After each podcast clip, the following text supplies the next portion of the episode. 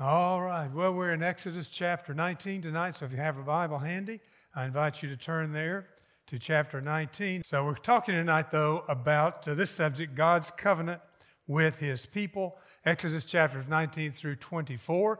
We are moving pretty rapidly through the book of Exodus, but this is the halfway mark this fall. This is our sixth time to meet together uh, since we started on the 1st of September, and we have six more.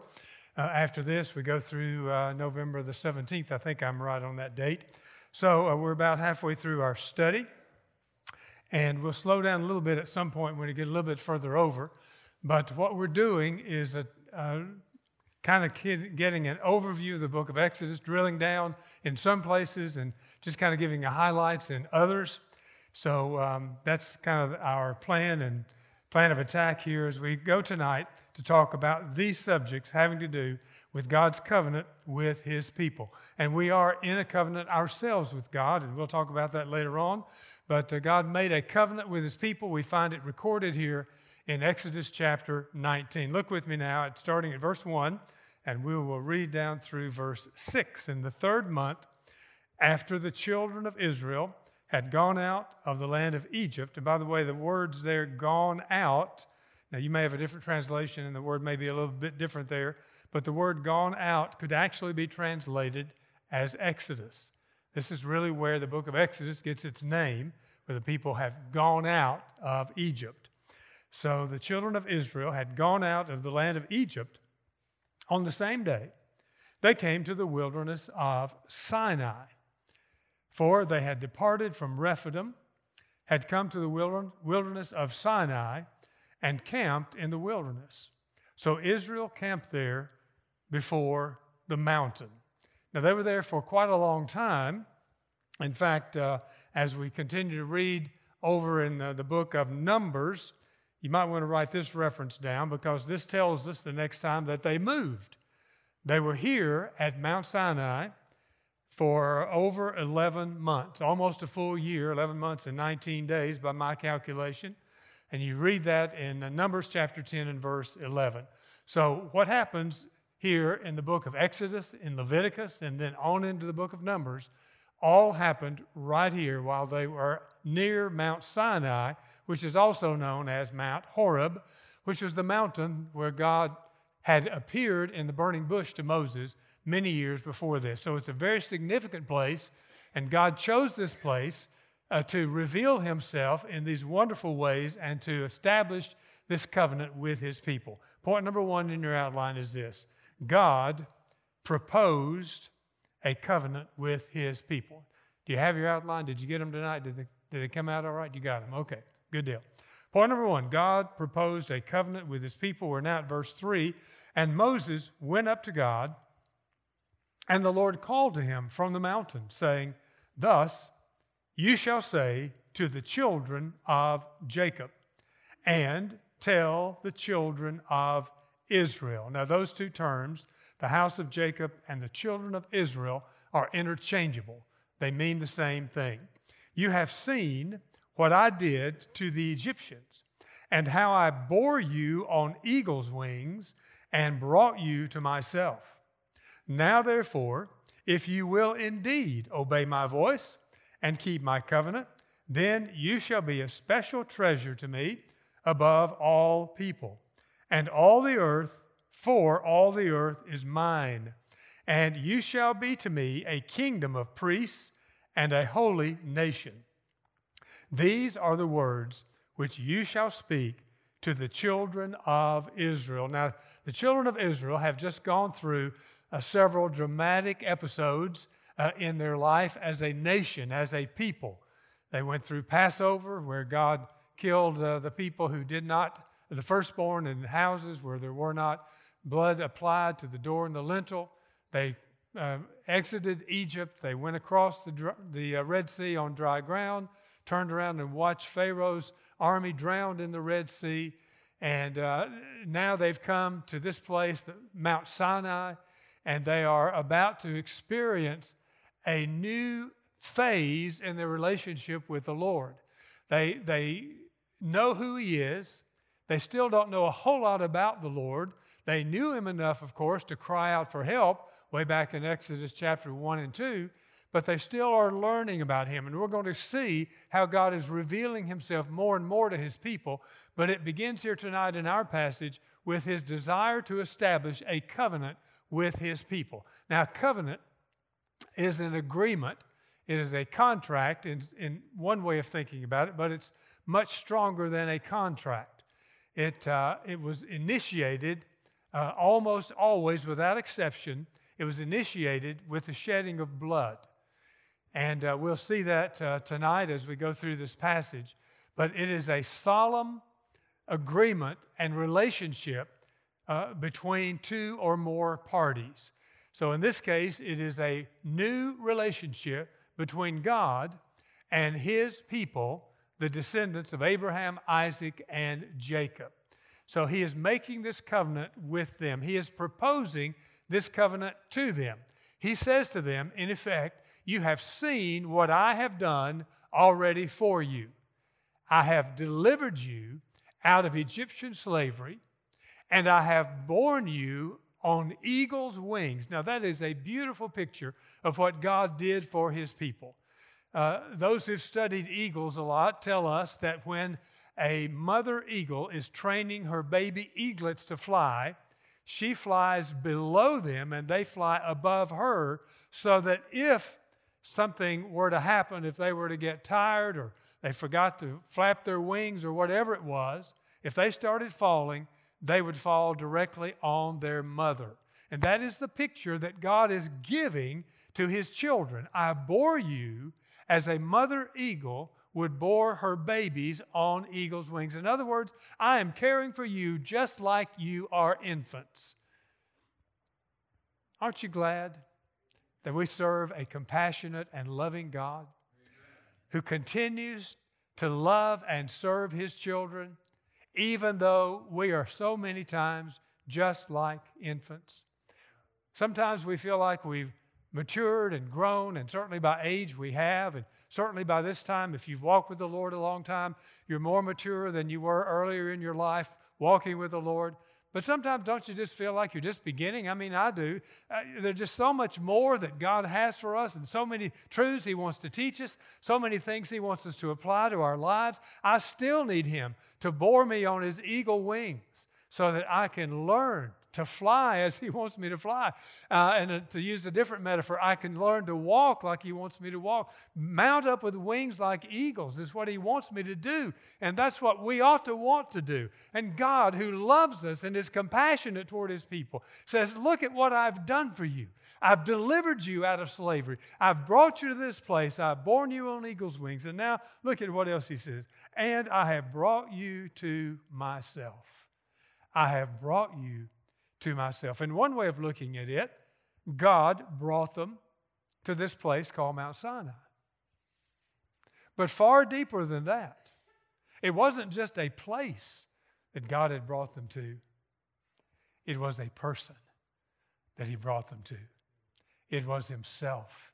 And He is establishing Himself as the one who loves them, who wants the best for them, who is going to cover them and pursue them and love them and protect them and help them every step of the way. You have seen, he said, what I have done for you, and I have brought you to myself, which is what he is still doing all the time. Anyone who will repent of their sin and turn to Jesus, he will bring them to himself. The Christian life is a relationship far and above everything else that God blesses us with.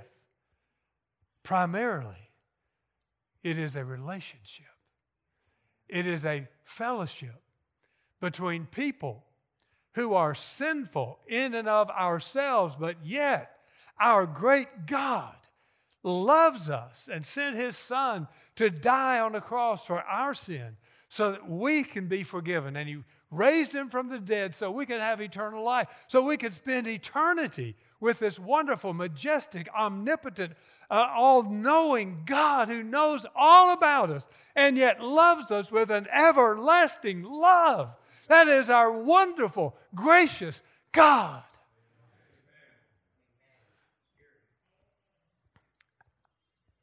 He's proposing to come into this relationship with his people. He wants them to know him. I have brought you to myself, he said. And so we see that the children of Israel have this wonderful privilege that they are invited into, this wonderful relationship with the Lord. But now, secondly, I want you to see this. God, point number two, God explained his covenant expectations. He explained his covenant expectations. In other words, God says, I've done all this for you, and I've done it, he will tell them, because I love you. Later on in the book of Deuteronomy, when Moses is going back over all the things that God had done for them, he will remind them that God did all these things for them, not because they were strong or powerful or so smart, but because he loved them. Why did God send his son Jesus into this world? Because he loves us. May I remind you of John 3:16, for God so loved the world that he gave his only begotten son. He loved his ancient people, the Israelites. He loves the whole world today. And he loves the world so much that he sent his son to be a propitiation, to pay the penalty for our sins. But here in chapters 20 through 23, God explained his covenant expectations. He says, I'm entering into a covenant with you, and if you agree to it, this is what I expect of you. This is how I want you to act. This is how I want you to behave. I have expectations of you. So look now at chapter 20. The Bible says here, and God spoke all these words, saying, I am the Lord your God who brought you out of the land of Egypt, out of the house of bondage. And then the next several verses, we have what we call the Ten Commandments. So let's read over these and uh, just uh, remind ourselves of what they are. Look at verse 3. You shall have no other gods before me.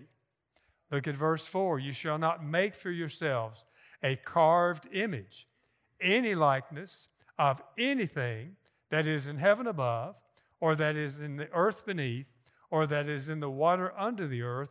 You shall not bow down to them nor serve them, for I, the Lord your God am a jealous God. Then look at verse 7.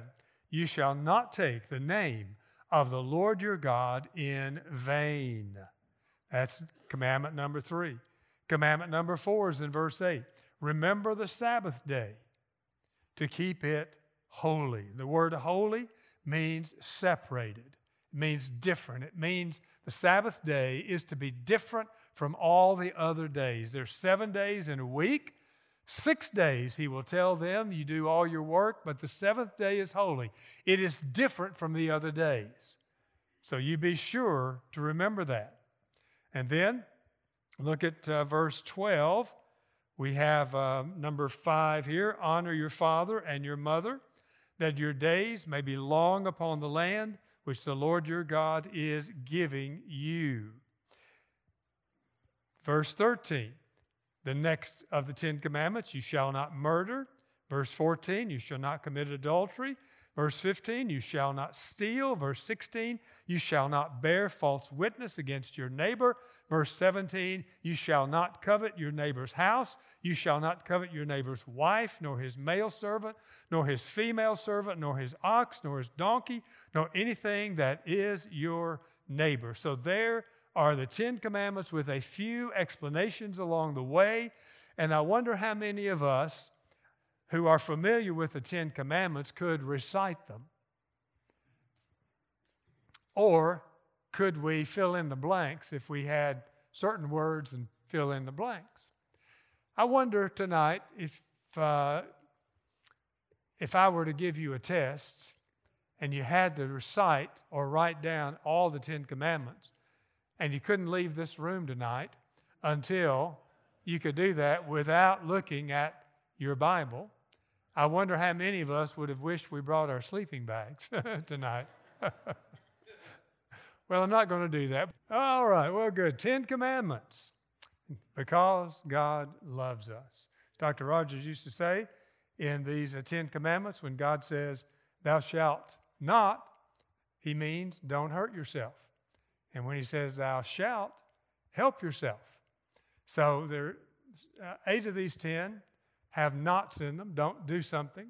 There are only two that don't have thou shalt not. They have they have thou shalt, which is remember the Sabbath day and honor your father and mother. So those are the wonderful Ten Commandments, and we think about them. Uh, we uh, need to meditate on them. We are grateful that God has revealed these Ten Commandments uh, to his ancient people and to us. But the question would obviously come up well, what do these really mean? How do I apply these to my life? Well, the next several chapters in Exodus give us application of the Ten Commandments, starting at verse 18 of uh, chapter 20 and going all the way through chapter 23.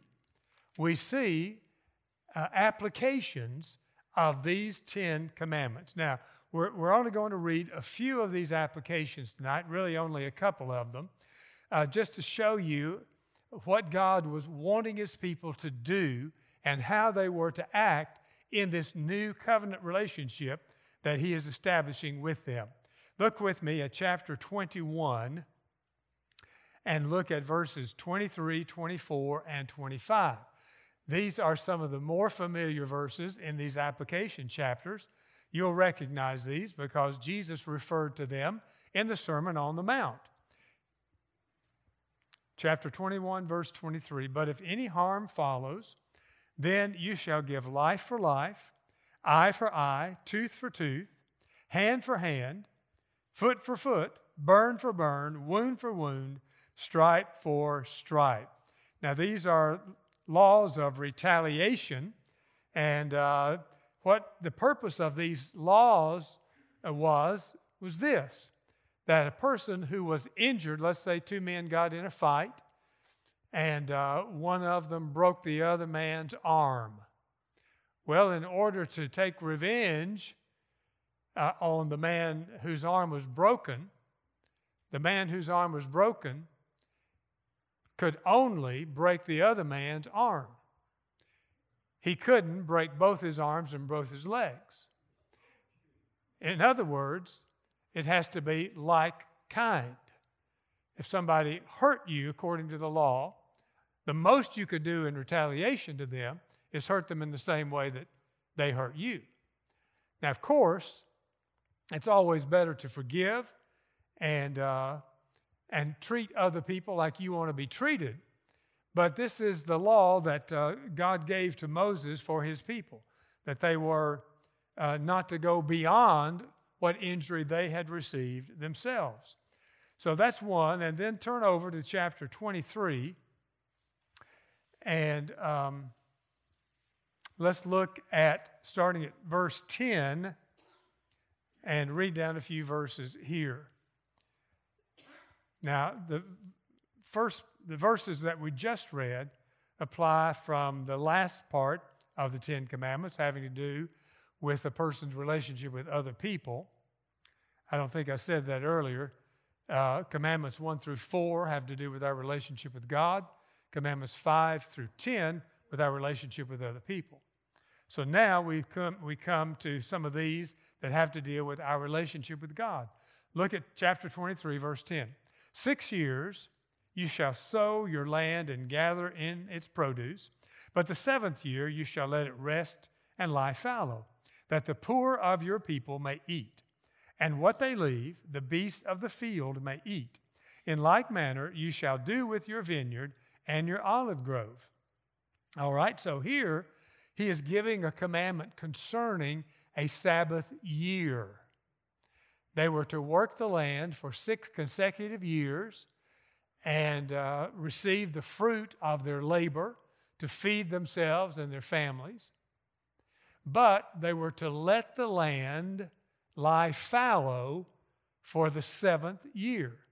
Every seventh year was to be a Sabbath year.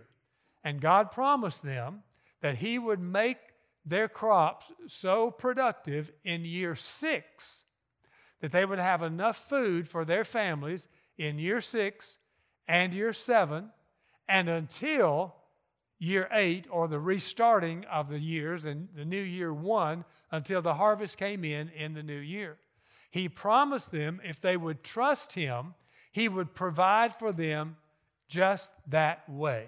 Now, that was part of it. Another part of it was for the land to lie fallow for a year, for the good of the land to give it rest. And also, even though the land was not to be plowed and sown and harvested during that Sabbath year, there would still be some plants that would come up, uh, and that would be designed and planned for the poor people of the land who had no ability uh, to harvest for themselves. And so they would be able to eat of the produce of the land during that seventh year as a way of God taking care of the poor people in the land of Israel. Now, then, you may remember that though this was God's plan and his part of the covenant with them, the Israelites never did it. They ignored this command. They never observed a Sabbath year. And in fact, those years kept piling up until it came to the number 490. And that was the year that God brought the Babylonians to, to Judah and took the Israelites, the Judahites, back to Babylon for a period of 70 years. God said, If you are not going to obey me every seventh year by letting the land lie fallow, then I'm going to do it for you. I'm going to send you off into captivity so that the land will be fallow for the 70 years that you refused to obey me. And then, look with me now, we're back in Exodus. Look at verse 12. Six days you shall do your work, and on the seventh day you shall rest, that your ox and your donkey may rest, and the son of your female servant and the stranger may be refreshed.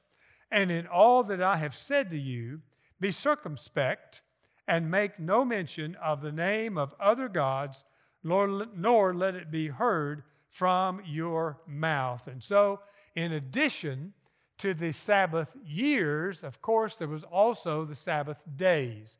Every seventh day was to be a Sabbath day, and uh, later they would give additional uh, guidelines and rules, and the Pharisees and Sadducees and others would eventually add all these other regulations that were not a part of the original commandment. But there were many laws that were added to these original Ten Commandments. In fact, by the time of the New Testament era, there was a total of 613 laws in the Old Testament that the Jews were supposed to observe. That's in addition to, or that's including rather, the Ten Commandments that were given that we read just a moment ago. 613 commandments. Now, I wonder how many people in that day would have been able to keep all, all 613 of them, even if they knew what they were. See, now they were written down because they did have scrolls that they wrote scripture down on, but People didn't have access to it like we have. Everybody's got a Bible today. You and I probably got 10 or 12 or more at home. But back then, people didn't have Bibles. They couldn't go to their Bible and look it up and see what law and what day and all of that. So, 613 laws in the Word of God in the Old Testament. And so, here is the problem that arose that they, though God had given them these commandments, they could not keep them. And they, uh, they suffer the consequences for that. But before we get to that point, uh, I want to remind you of a time when Jesus was asked by a certain lawyer, What is the greatest commandment? Jesus referred to the book of Deuteronomy in chapter 6. Interesting to me that he did not go back to one of the Ten Commandments. He went to Deuteronomy chapter 6.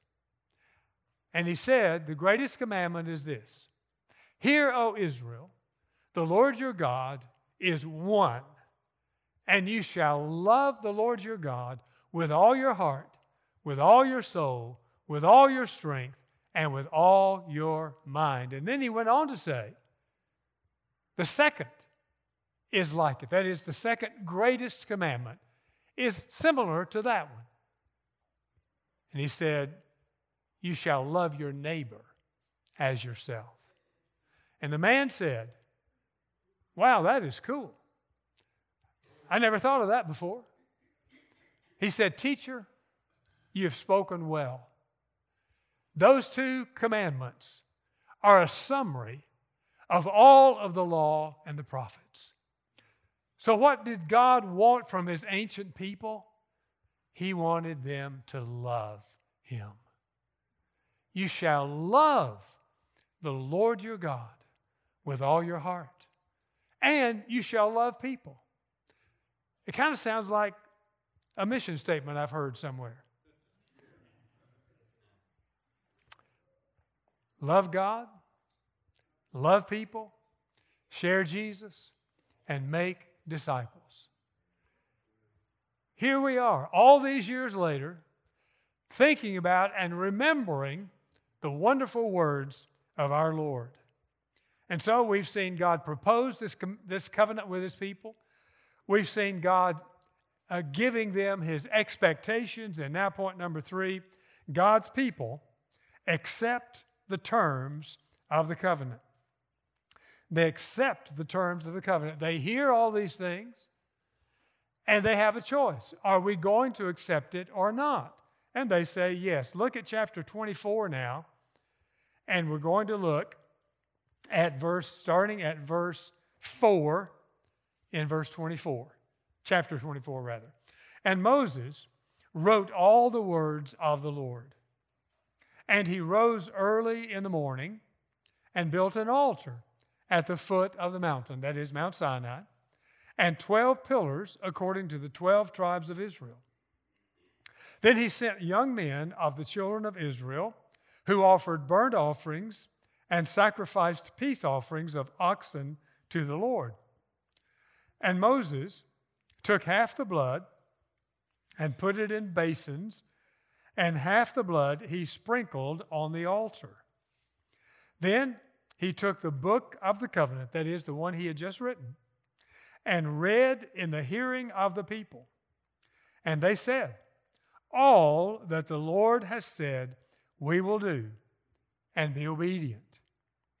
You have to admire their desire here. They were, they were, they were responding to this gracious proposal by the Lord to enter into a covenant with them. And Moses, verse 8, took the blood, sprinkled it on the people, and said, This is the blood of the covenant which the Lord has made with you according to all these words. So the people accept the terms of the covenant. You see here Moses offering, after he'd built the altars, he offered through these uh, young men these burnt offerings and sacrifices of peace offerings, and they collected the blood from these animals, these oxen that had been sacrificed. He collected part of the blood that was poured on the altar itself, and then he kept the other half of the blood. And after the people had agreed to accept the terms of the covenant, he sprinkled the rest of the blood on them. You remember a few moments ago, I said that every covenant is established by the shedding of blood. That is true here in the Old Covenant. It was also true and is also true in the New Covenant that Jesus established for us. So they have the offerings, they have the blood on the altar, they have the agreement by the people, then they have the blood that was sprinkled on the people. So the people are saying, Yes, we are excited, we are thankful that God wants us to be in covenant relationship with Him. We accept His terms. But we all know that though they said that at the time, they were never able to live up to the terms of the covenant. They disobeyed the Lord. They refused to obey Him. They hardened their hearts. They did not keep the law. But even before we get to the New Testament era, some of the ancient prophets were saying to the people, I know that you are not keeping the covenant. But there's good news. And the good news is that there's coming a time when I will make a new covenant with my people.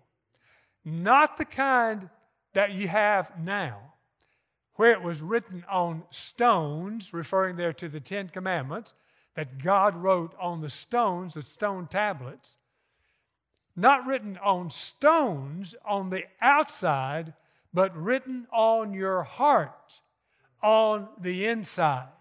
And that is coming. Jeremiah chapter 31, verses 31 through 34 is one of the places in the Old Testament where God speaks that to his people. It is quoted several times in the New Testament, but God was preparing his people to receive a new covenant.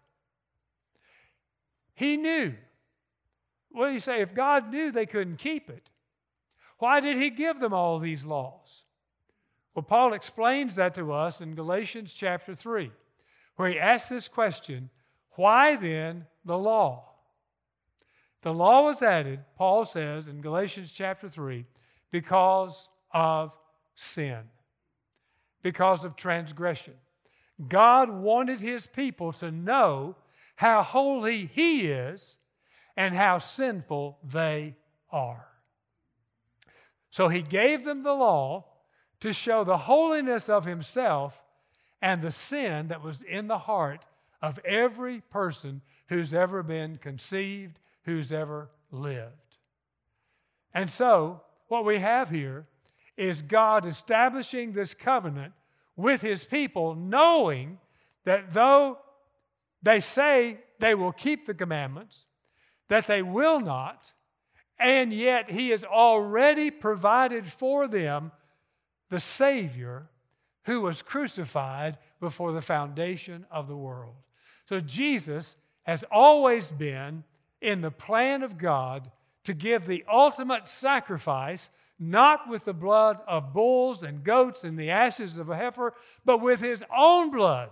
Jesus poured out his life on a cross at Calvary. And before he did that, he was with his disciples, his apostles, in the upper room, and they were observing the Passover meal. He took bread and he said, Take this bread. This bread is my body, which is broken for you. After the bread, he gave them the cup and he said to them, This cup is the new covenant in my blood. Drink this cup. And you think about this.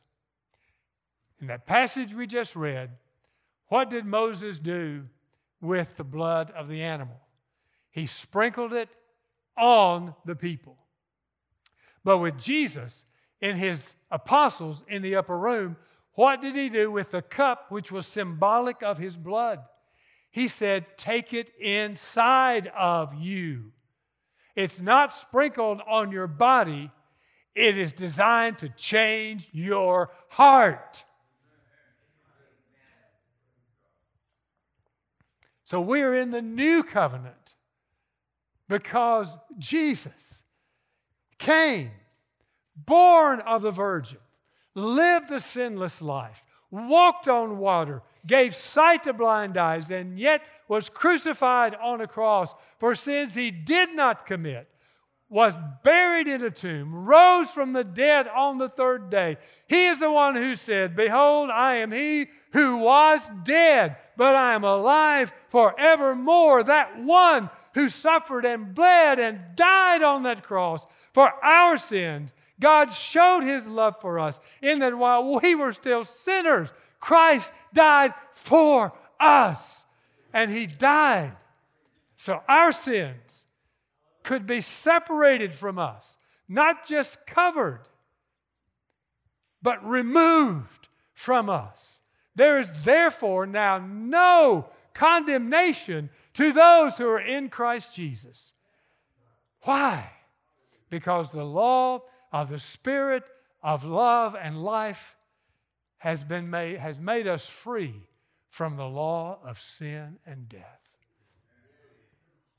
If you know Jesus, you are blessed indeed.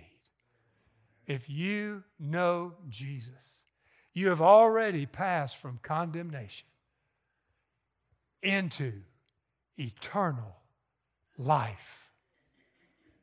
And that is the new covenant that you and I have the privilege, because of God's mercy and His grace, that we are allowed to enjoy.